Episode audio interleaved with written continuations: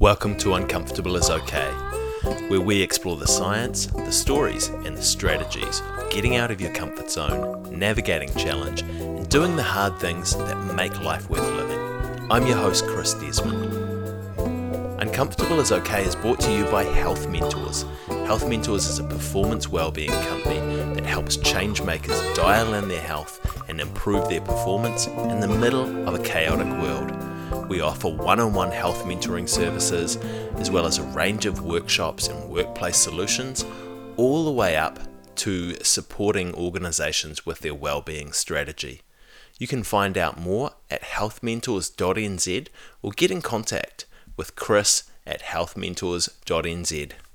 Welcome to the Uncomfortable is Okay podcast. Today I'm joined by Dr. Chris Lee, who is a behavioral behavioral science expert and an author of some great books, Reset, Make the Most of Your Stress, Mentelligence, A New Psychology of Thinking, and her latest book, Worth the Risk, How to Microdose Bravery to Grow Resilience, Connect More, and Offer Yourself to the World.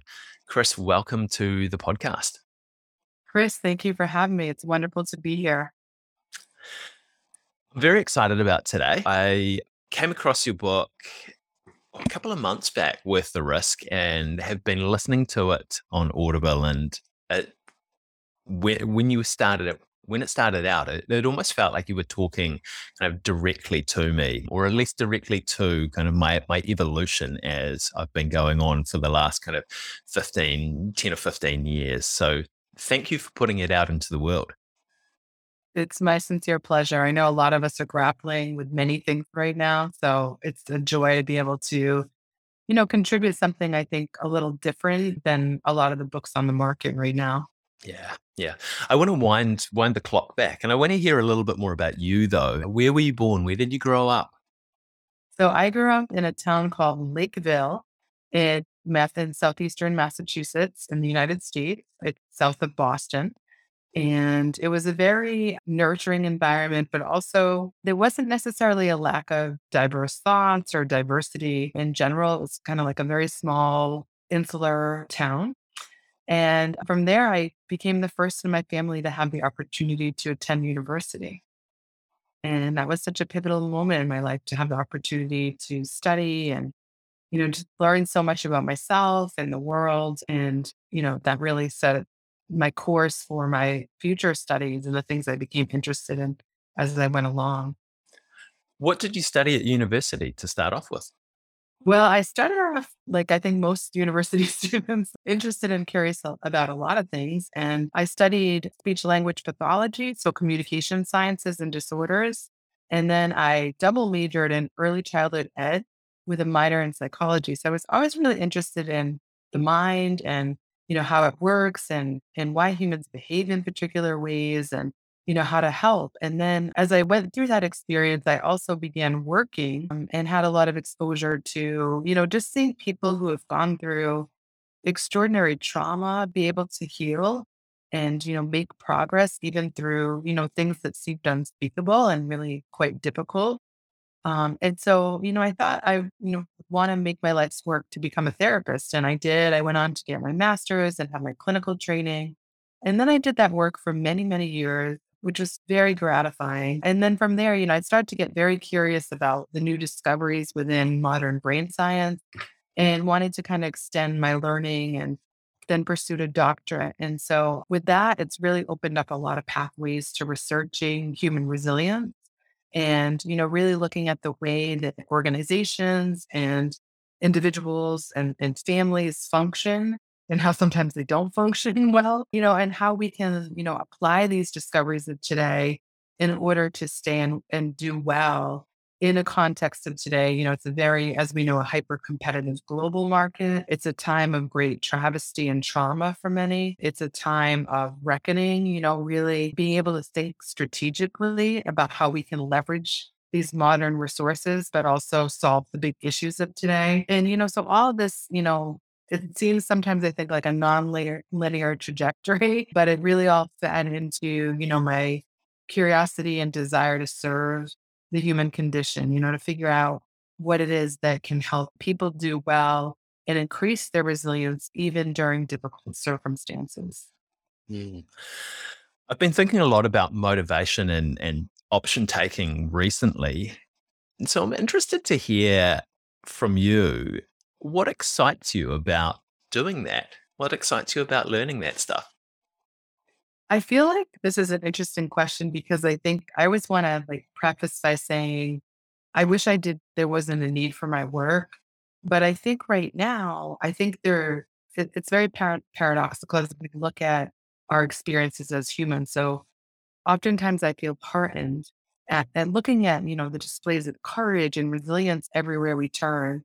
And then simultaneously, I oftentimes feel heartbroken, you know, at the way in which people are suffering, at the magnitude of level that's being reported, you know, the level of acuity in this global mental health crisis, for example, is really jarring, you know, to consider.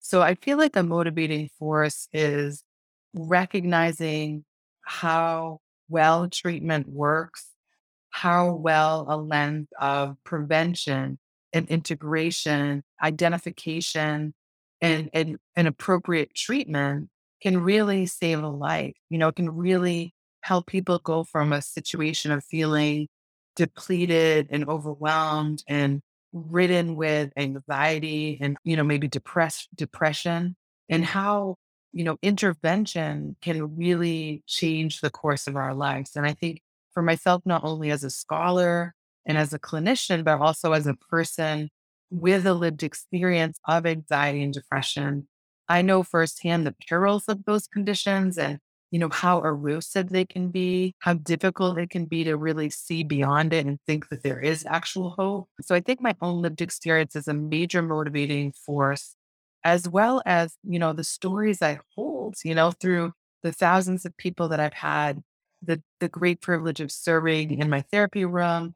You know, I think of my students that I serve in my classroom now and those I've worked with across the world to see, yes, they are dealing with, you know, again, heartache and, and, and real challenges, but yet um, through very specific ways of engaging in life, we can come to terms with things and round that corner towards healing.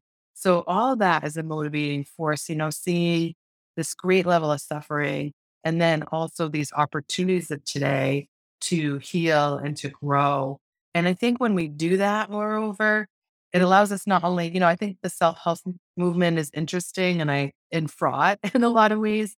But I think when we do set out on a course of healing, and when we can access that, that then allows us to contribute more robustly within the world. And so it's not just for the sake of self and kind of like self actualization or growth or like, then I can get back on the ladder and start climbing more vigorously again. It's more about then how do we take our strength and our talent and our discoveries and then apply that to contribute positively within the world. So there's a lot that motivates me. And it's not all sunshine and rainbows and butterflies for sure. But I think it really is very compelling. It's a compelling reason, you know, to try to take what I've learned and unlearn and relearn the hard way and hopefully encourage others to do the same in their own unique healing process. Thank you for sharing that. Mhm. And the more that I think about motivation, the more that I understand it. It's it's made up of a whole lot of different micro motivations as opposed to just one larger motivation, which uh, you articulated really, really well. Kind of all of the different facets that intertwine with your motivations there. So, thank you for that. Mhm. It's been uh, here in New Zealand recently. It's been Mental Health Awareness Week, and it's been World Mental Health Day. And I think Yeah. Google just told me that it was uh, Mental Health Awareness Month at the moment Yeah. as well. And we've been hearing a lot about the concept of resilience. Resilience, I think, as a as a concept, has kind of really come to the fore in the last couple of years. And I've seen multiple definitions of it, some that I, I quite like, and a lot that I don't really agree with. And I'm wondering how you think about resilience and how you define it. Mm. I'm so with you, Chris. I think that you can't enter a parenting or a business or an education conversation without the word resilience coming up. And as you said, we've had this commemoration World Mental Health Awareness Day and all these efforts to really raise important attention, I do worry that oftentimes resilience is defined in very narrow ways or ways in which we used to define it, but now we know better. So I'd like to start with maybe like a couple of myths about resilience and then offer you a definition that I've kind of synthesized through my research and, you know, just really looking at this very closely. I think a myth of resilience is that we're either born resilient or we're not, or that resilience is about being very gritty and tough and stoic and never letting letting anyone see us sweat unless it's to show off our hot yoga class, right? Or, you know, like it's all this idea of like just toughing it out and being strong. And oftentimes people, when I ask how they define it, they talk about the bouncing, bouncing back. and you know, we're not rubber ball. We're not rubber balls. And so I, I think that the other way that it's sometimes erroneously defined is that when we talk about like individual examples, like, oh, look at them, they have this glorious, you know, comeback from this awful setback. And we look at it in very singular terms. And I see that as very myopic and limiting because we're not looking outwards at why we need to be resilient in the first place. And the conditions of modern life, which, by the way, you know, you mentioned World Mental Health Awareness Day, the World Health Organization reclassified burnout in 2019 pre pandemic. And they used to call it a condition of like health. It was it was priorly, you know, classified in that regard. And now, and I think it just made up a word priorly. and then prior it was is that a word? It's a good one. It, I use it at Wordle now. Make it one today. You all heard it here first, priorly. I think I don't know. So the jury's out for me, but you know, the point is to get back to the point is that it then got recategorized. Burnout was reclassified as the condition of modern life and of today's workplace. And I think that should really set off the alarm bell for us to realize that it's the conditions and the context of today. And that could be systemic isms and issues, injustices, oppression, violence, particularly towards BIPOC communities or LGBTQ. But we have to look at resilience in context, is what I'm saying. And so many times we just look at it on like that very simplistic individual level. So, what I've learned about resilience through my work and, and through my own personal discovery is that resilience isn't a trait or you know, like a, a matter of like sheer will or a moral, like, you know, accolade. Resilience is a process of adaptation through adversity. And it's one that we are all wired for, you know, to endeavor this process through specific habits, mindset, and behavior.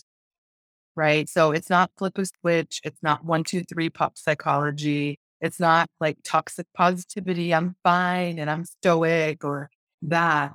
It's it's getting, you know, to your whole premise of your podcast, it's getting comfortable with the uncomfortable and expecting that in life, that disorienting moments are always occurring. There's always chaos abounding every which way we turn.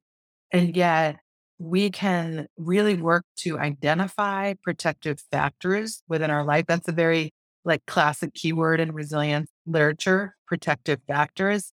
And all that means is the presence of people and activities and resources within our locus of control, within our spheres that we can reach into and draw upon as, you know, sources of strength and fortitude that nourish us.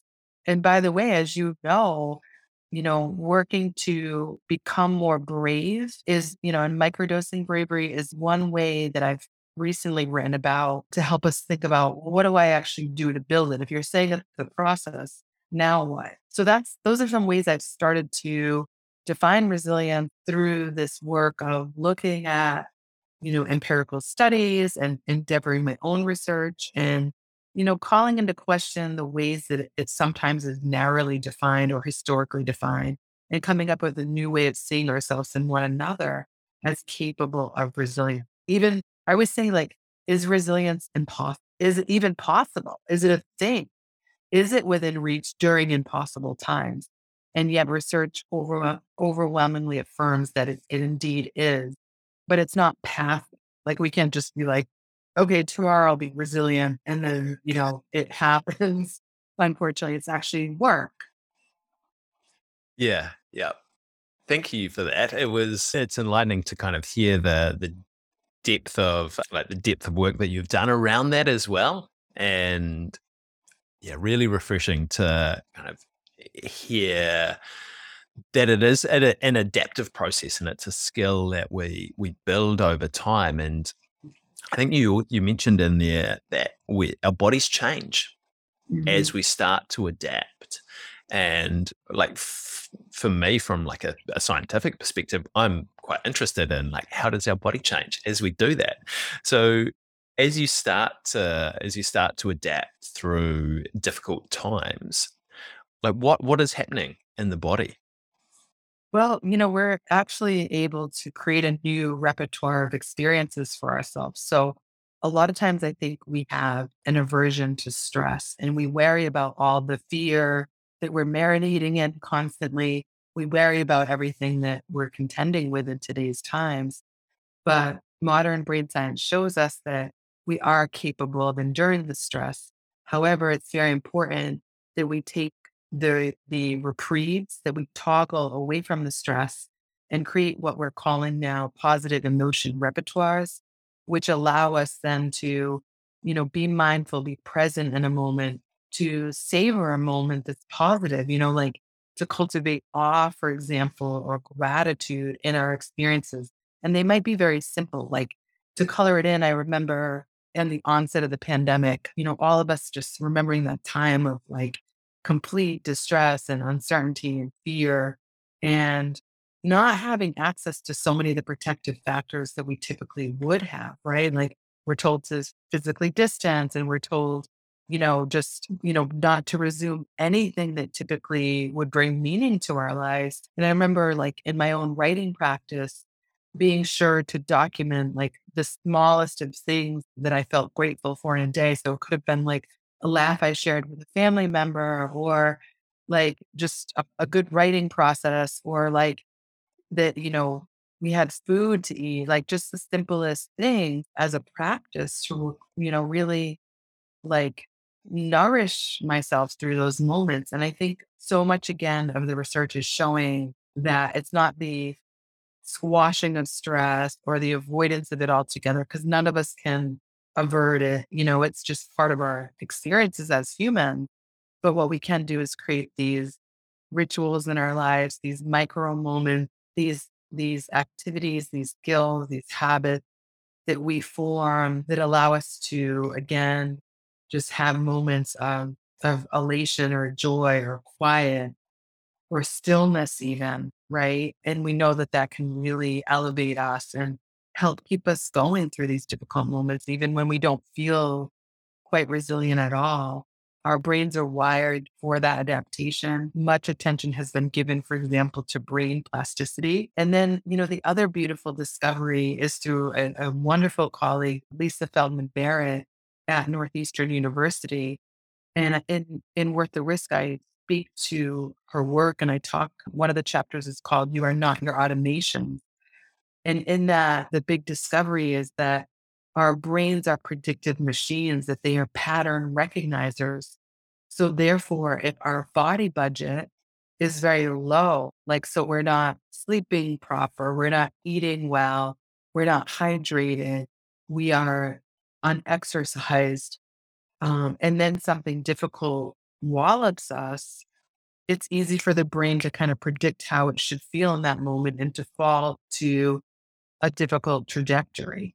And this new discovery has really been, you know, important because it causes us and calls us to attention around making sure we're investing in our body budget, making sure that we aren't just flying by the seat of our emotional pants, that we actually can take agency and we can focus on what is within our locus of control and utilize that as a leverage in order to again stave off all these things that are constantly you know slamming up against us in our mm. lives and that are very difficult so many potential rabbit holes to go down with that. But I'm going to restrain myself and I'm going to loop around to your to your book. And I was thinking of titling this episode "Worth the Risk," but maybe it's "Don't Fly by the Seat of Your Emotional Pants." I quite like that one. Chris, before we get into "Worth the Risk," there are some there are some interesting themes that that pop up through the book, and I'm just wondering, did you party quite hard at university? with some of the, hmm. the metaphors that you use in there? Or did you observe? Everybody always asks me. Everyone always asks me about the keg standing reference. And and I think it's so funny because the, to give you like a snapshot, I was always a very anxious person, very hyperactive. You may know I perform comedy. So I've always had this like really strange, irreverent sense of humor. And I used to like get in trouble for being too loud. And one time they even said, we think you need to go to drug and alcohol counseling. And I said, I don't, I'm sober. I'm stone cold sober. This is just like me being like a little bit unruly. So no, I wasn't like, I've never, I feel like maybe I've gone through like one stage when I was very clinically depressed where I was self medicating. But beyond that, I have found that like those things just don't work with my anxious and depressed brain. And so I'm very precise about like the things that I do to stay well. And in the past, even like I just it would it would just be such a slippery slope if I tried self-medicating. So no, I was just strange. I just had like I had a lot of energy and I yeah. nice, nice. I was uh, as I was listening, I was like, oh, I wonder, I wonder kind of where where all those references came from. But I, I want to talk about keg standing bravery. Yeah. And how you how you defined it in the book was was really really cool and its contrast to how we should be brave. So can you tell us a little bit about kind of the how you think about bravery mm-hmm. and how you think about how people kind of often try and express bravery by keg standing bravery. Yeah, and maybe I think the other way to answer your question is I probably watch a lot of movies like movies of college life, right? And kind of like that stereotypical situation. So for anyone listening that doesn't know what a keg stand is, it's sort of this, you know, way to funnel alcohol into your body at like breakneck speed. And it's sort of this thing that is oftentimes like a peer pressure, like do it. Yeah, you're awesome. If you do this thing, you're tough and, and you're cool. And I felt like there was this thing in society around risk taking and resilience and grit in, I think, just everyday circles where people think like you've got to have this like big act in order to show off your bravery. And I think in general, with, you know, just the proliferation of social media, for example, there's so much curation of like ourselves and how great we are. There's sort of this like grandiosity. And we see it obviously, like, I think a lot of people would stereotype America like with these kinds of sentiments. And we've seen it in our socio-political world, unfortunately. But I think it's also very prevalent in business and leadership circles, like, you know, never, you know, letting on and acting like you have all the answers and that you're right, or you want people to kind of like hold you with a certain posture.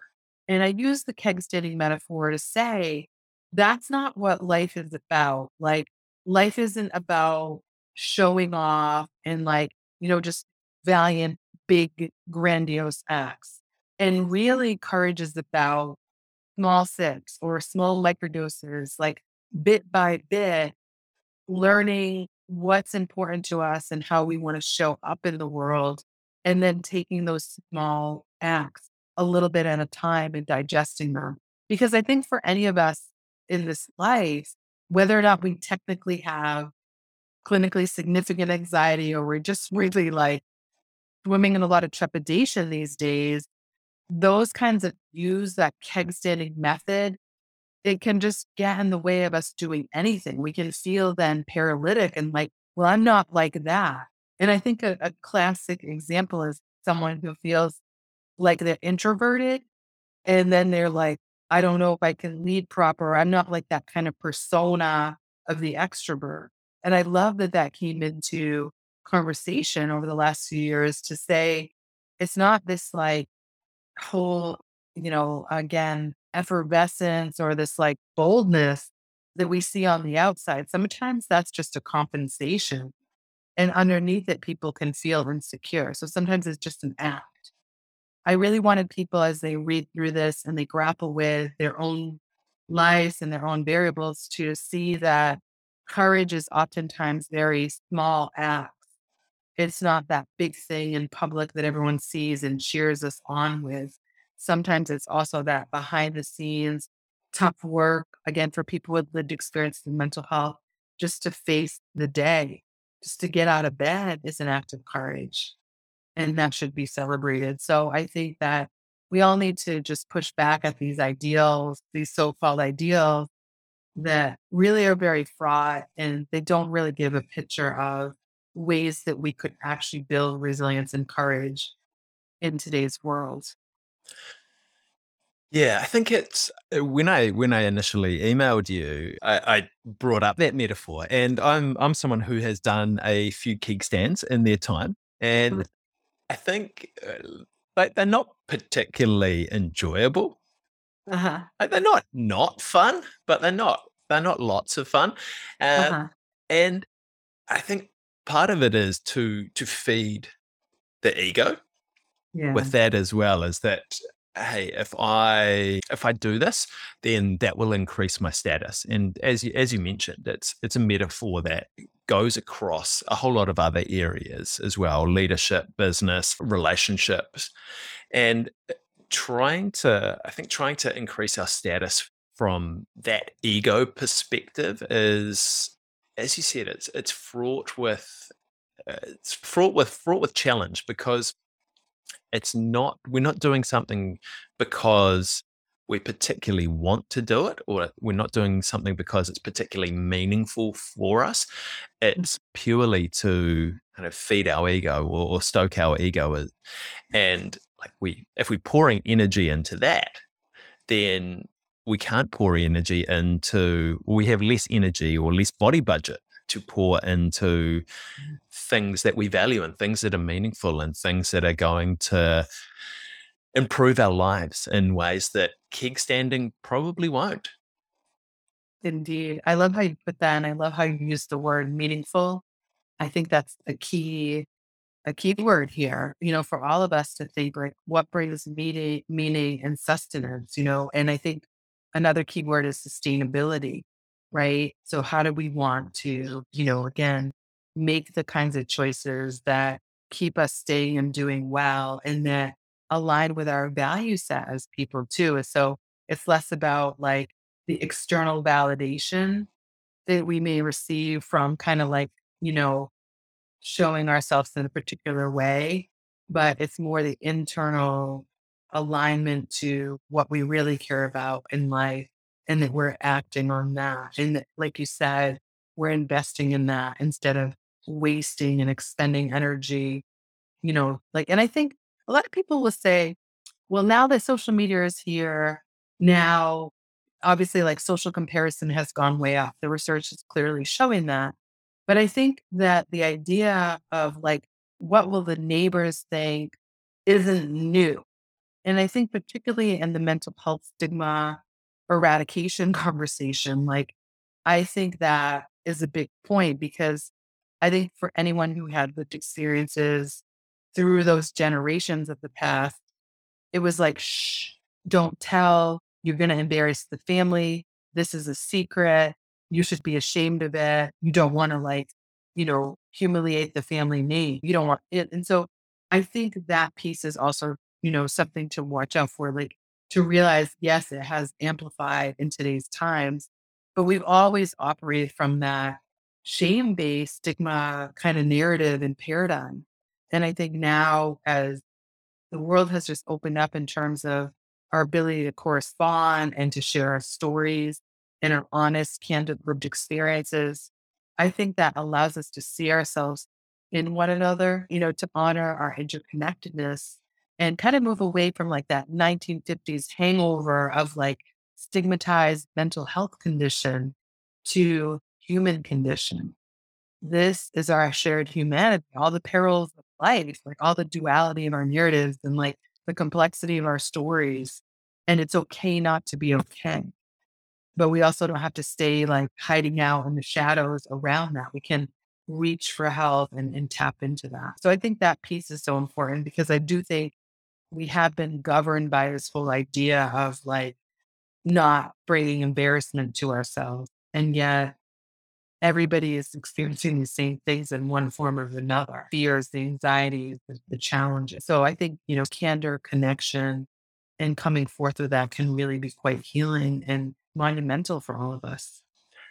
Yeah, and I'm seeing I'm seeing that starting to happen in in a few pockets, uh, which is absolutely fantastic. And I obviously have have a reasonable amount of conversations with guys. I guess you, you probably wouldn't call them young guys anymore, but guys in their sort of 30s and 40s. I'm, I turn 39 next week actually, and I still feel reasonably young, other than the lack of sleep. But you look at us from the outside, and you see probably probably see quite typical Kiwi guys that seem reasonably laid back, but having conversations with them saying, actually, hey, I, I experience anxiety or I find this stuff really, really challenging and I worry about it a lot. And what most people who look at us don't see is that stuff. Mm-hmm. And so I think as as people we have well people that have been through this and have learned some skills and who have have the i guess the psychological safety mm-hmm. at mm-hmm. the moment uh, i think we have a responsibility to start to talk about it and say mm-hmm. hey here i am i'm an example of someone who has found it challenging mm-hmm. and but there are some things that I that I did. I I asked for help. I learned some new skills, and sometimes I still feel really really anxious. But mm-hmm. that's normal. I'm a human. That people have been feeling that way for a long, long time, and people are probably going to continue to feel that way for a long, long time. But you're not alone with this, mm-hmm. and there are some mm-hmm. things that you can do that will help. Yes. I love how you how you, you know, are embodying this in your own friend group. And I think that I find it interesting because sometimes when we hear the word peer support, you know, we think of like adolescence, like how important peers are in those early stages of our lives. But I always emphasize that peer support is essential across the lifespan. So like, you know, if you're a parent, for example, just having other parents who are going through those same things, there can be like a lot of comfort and ability to debrief in a unique way there. And I love too, I think, you know, you're illustrating like even gendered norms. It can be according to gender or culture. Like sometimes it can feel unsafe or go against the ways in which we've been indoctrinated to behave, you know, to express particular emotions or circumstances. So I think you're right. If we in our own lives have gone through things and we have that measure of empathy and perspective, and then we can use that as a catalyst to share of ourselves in trusted spaces where it's safe to do that. I think that that can serve as a form of liberation for ourselves and one another because there's so much power in, again, just being able to share of ourselves in those ways and know that like it's not our fault. It's not something to hide. Just like if you broke your leg, you wouldn't be like, I'm embarrassed and put a blanket over it, yeah, so no one sees it. right. And it's like, well, like that's human. And, you know, I'm thinking about, I was in New York City and I was walking behind a couple and, and again, this is like a, a an example of my, my poor sense of humor, but like they, she fell down and then he fell down. Like she, it was like a bowling pin thing. Like she fell, he fell. And then like, you're like, oh, and then, you know, you're thinking, are they like, are they all right? And you're kind of like, you just like, it's the whole shock thing. But then the thing that kind of amused me is they didn't check to see if they were hurt first. They checked first to see who saw them fall because they were embarrassed. like they could have like a major, you know, I'm thinking like, this is the class. Like I laughed probably not at that. I mean, like I made sure they were okay first, obviously. But it was just like the classic metaphor for how we all are. Like, was anyone looking? Did anyone see me sweating? Did they see me cry?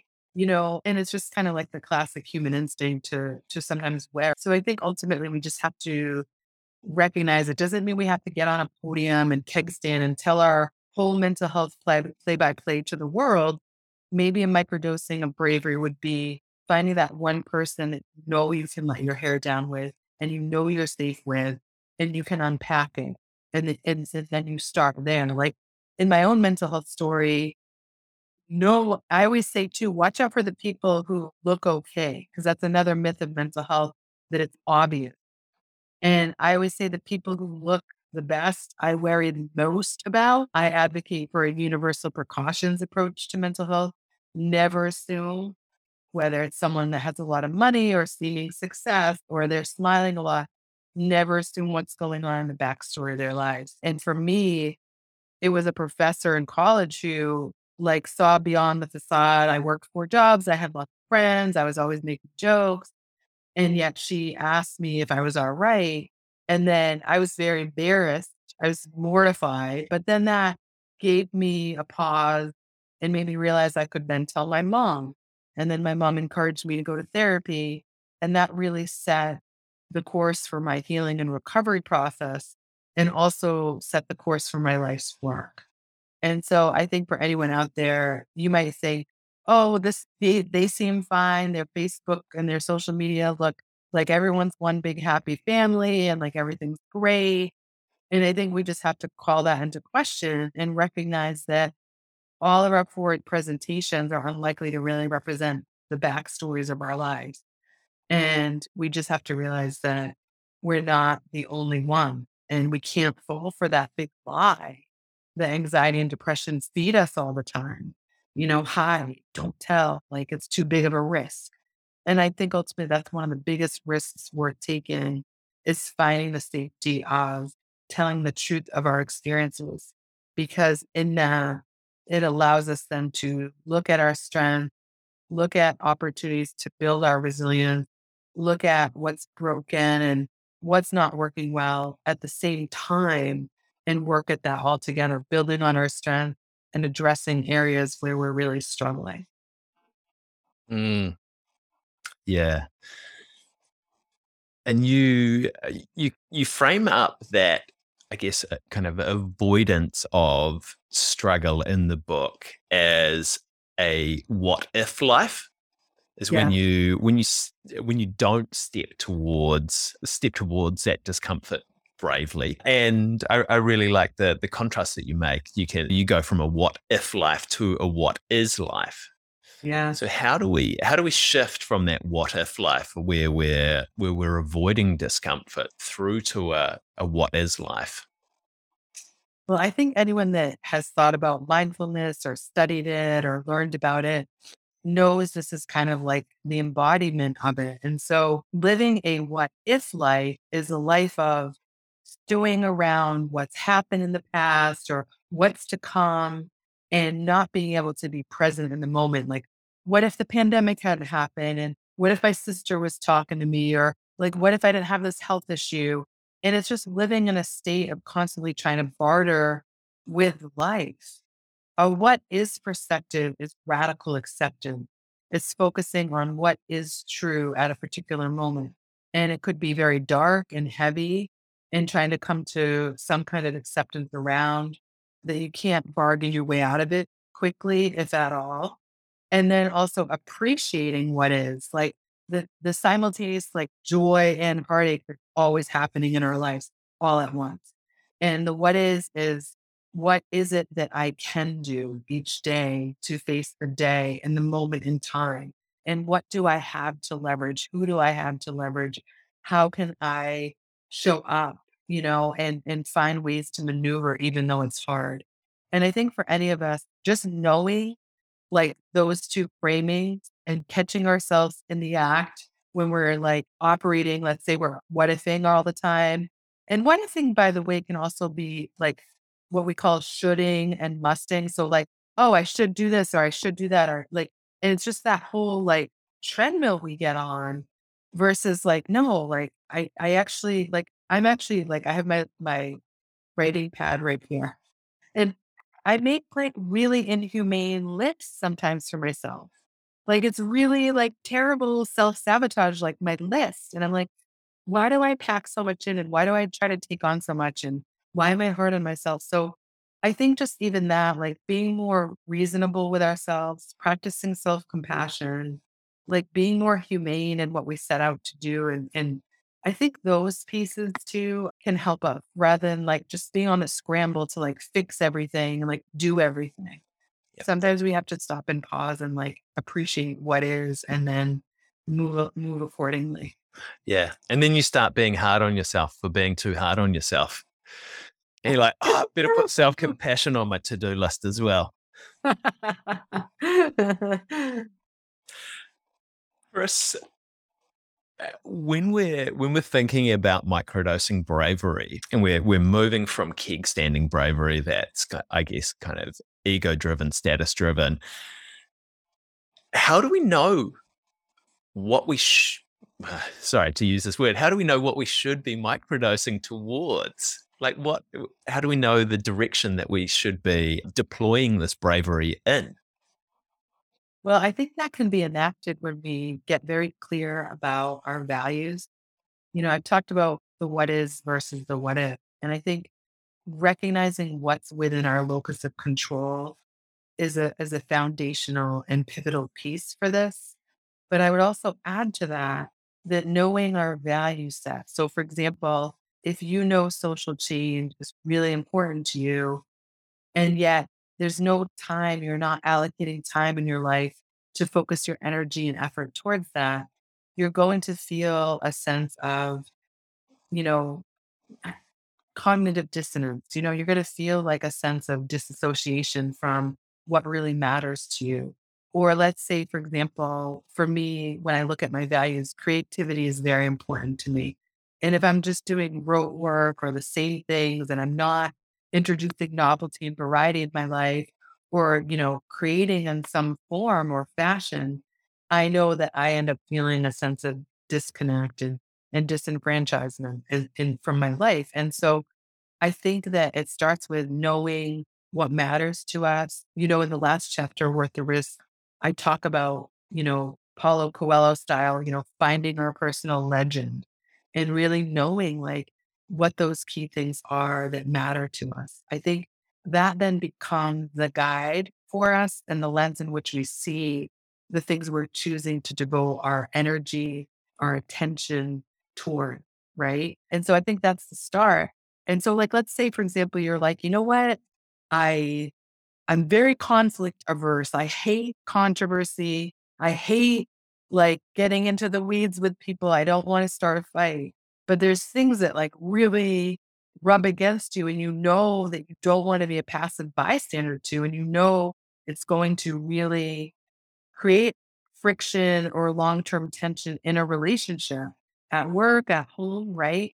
So microdosing bravery in that situation for you as a person who's like, I don't want to do this Maybe you just start on a very small level and just say a statement like, it would mean a lot to me if you knew this mattered to me, or like you just initiate like a baby step, like a tiny, you know, a tiny microdose, and then get comfortable with that, and then see if it builds and open up further conversation to advocate for those things that matter to you. Let's say you want to public, you know, like be a public speaker. Well, like you don't pick a crowd of a thousand, but maybe you write some things up that matter to you and you rehearse it in front of a small group or you volunteer at a local nonprofit to share some of your ideas, right? And then you and then you build from there. So I think the key thing is just identifying what matters to us and not just like I feel so bad because I think so many people forego what matters to them because they think they should be doing something else or like there's just so many competing priorities in the day. So I would just say for everyone listening and watching, like please clarify your values and and make it a priority. And even if it's like five minutes a day, like for me as a writer, I devote myself to writing every day, but I just do small amount because I know that's realistic. And I make sure I put that on the calendar, like in my day at a time like when I'm still like fairly sane-ish. Like I'm not totally exhausted, right? And I think that is a way I can honor my value set and advance the things that really matter to me in the world. And it's also very therapeutic when we do the activities that put us into psychological flow.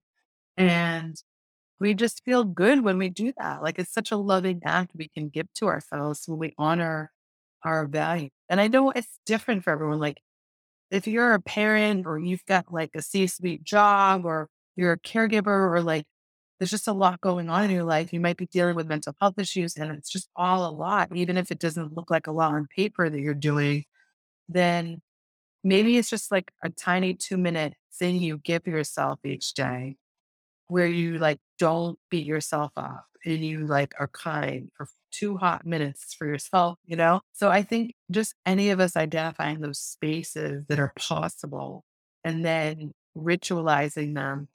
And in that, then we do build momentum towards our resilience over time strategically.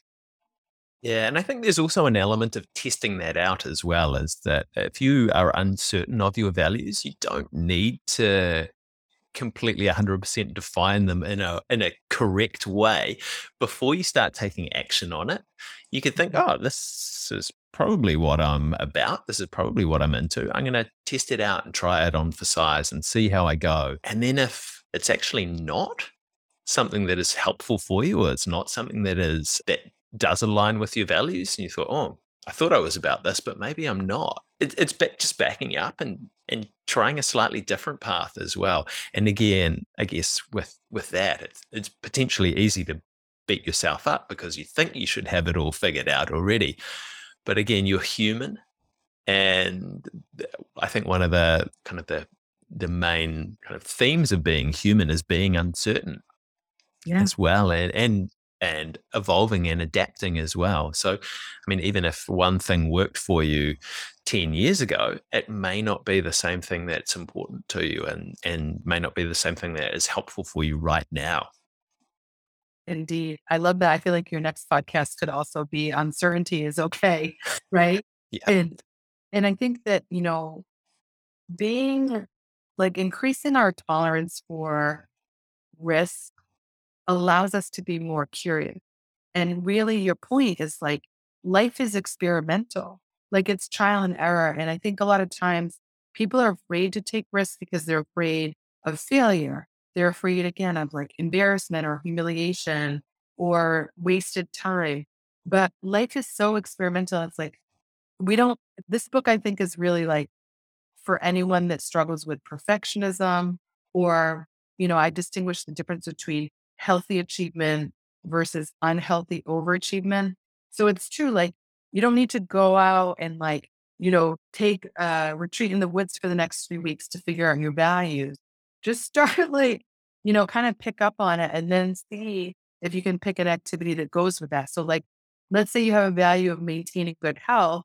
Maybe you try to get 15 minutes extra sleep a night if it's possible, right? Or you value, you know, or like you do something with your nutrition, or you value relationships, but you notice like there's not a lot of time to spend time. So you set a date for that next visit with someone and make it like realistic. Like it doesn't have to be a five hour hangout. Maybe it's just a quick hour coffee, but that's better than nothing. So I do worry that sometimes in our more is more world, we think we have to go big or stay home. And as we've talked about today, if we just like approach the world with more curiosity and like more openness, it allows us to tolerate those risks. And those risks can have a major return on investment for us. They can truly pay off. Mm-hmm. Yeah, I think it's starting with what's practical rather than what's optimal. Yeah, uh, that that is holds a lot of people back. Chris, just mindful of the time. How do you look after your health at the moment? Yes, it's a bit of a circus sometimes, I think, for all of us right now, because I, I would say that I think sometimes the things that work for us pre pandemic, we've had to kind of like expand our repertoire of coping skills and mechanisms. And so for me, I'm very mindful about lifestyle medicine, sleep, nutrition, hydration, and exercise. And I didn't just like figure all that out in like my 20s in one quick minute. It took it took decades. It took time to build that repertoire of things I go to. As you know, to my writing and my performing arts as a comedian, those have been kind of like extra nourishing things and moments of peril. So as I mentioned, like the writing practices that I have. And then, you know, my my relationships are very protective. So the people that I love in my life, spending time with them and being irreverent, laughing, enjoying that time, that all matters a lot to me. So there's there's a lot of things I go to and some days some things work better than others. But I think it's again that process of discovering what can work at a particular moment and giving ourselves permission to create those reprieve moments so that we can maintain our energy. And I will say, like, a lot of people say to me, You must not sleep. You do so much. And I'm like, No, I'm actually like very, I'm not religious as a person, but I'm religious about my sleep. And so, like, there's certain things that I do with great intentionality and precision because that allows me to then have the energy I need to do the things that matter to me in this world. Mm, cool. We've talked a, a reasonable amount about this already, but are there any other strategies that you use to build your ca- capacity to deal with adversity? I think it's like the key thing is finding people like that also maybe have dealt with similar circumstances in their own stories. And I think that like there's safety in numbers. So I think just that piece of relationships are really essential. I think that, you know, efforts can fall flat if we try to do it on our own volition. Yeah. I've recorded over 300 of these podcasts now, and I don't know if anyone has mentioned social connection as as a strategy before. I'll have to I'll have to trawl back through, but that was that was cool. If they have, it, they haven't for a while. Huh. Chris, if people want to check you out, if they want to get the book, which I definitely recommend that they should, and I actually just grabbed your other two last night on Kindle. So oh. you'll be getting like 98 cents, I think, from Amazon at some point in the near future from the, the back of that. Where can they do that? Where's the best place for them to, to connect and check the book out? I'd love for folks to connect. My website is kristenlee.com, K R I S T E N lbe.com. That's a great place to find me on social media, to check out my TEDx talk, and to find the book. And then my social media handle is at the real Dr. Kris. And I'm sure you'll put that in the show notes. I will. Um, but yeah, it's such a delight to connect with you and your audience today. Beautiful. Chris, do you have a challenge to leave us with this week? Yes. I challenge everyone who's listening and watching to identify one small act of microdosing bravery. So I challenge you to tell someone something uncomfortable about yourself, someone that you feel safe with, obviously, and just talk to them and ask them for support. I think a lot of us are are willing to give help, but we're afraid to ask for it. So ask for help. Like the other day, I asked the person at the grocery store to help me carry my stuff to the car. I've never done that. I was in a rush. I wasn't feeling good and they were happy to help me. So just ask someone for like some form of help right now, this week. That's my challenge to you. That's a great one. Dr. Kris, thank, thank you so much for getting uncomfortable with me today. It's been a pleasure. Thank you so much, Chris. Thank you so much for getting uncomfortable with us today. I always love these conversations. If you want to have a, hear a guest, if you want to have a topic explored, if you want to ask a question, please send an email to chris at healthmentors.nz uh, and we can get onto that for you. If you want to support the show, the best way that you can do that is subscribe on your favorite podcast app and make sure to share it out with some of your mates as well. Thank you to Health Mentors, the sponsor of the show today. If you want to improve your health and your performance in the middle of a chaotic world, make sure to check out healthmentors.nz or send an email to chris at healthmentors.nz for a no obligation chat. Thank you so much to my brother Jeremy Desmond for the amazing theme music to the show. And thank you to you guys for tuning in and listening all the way to the end. We'll see you all again next week.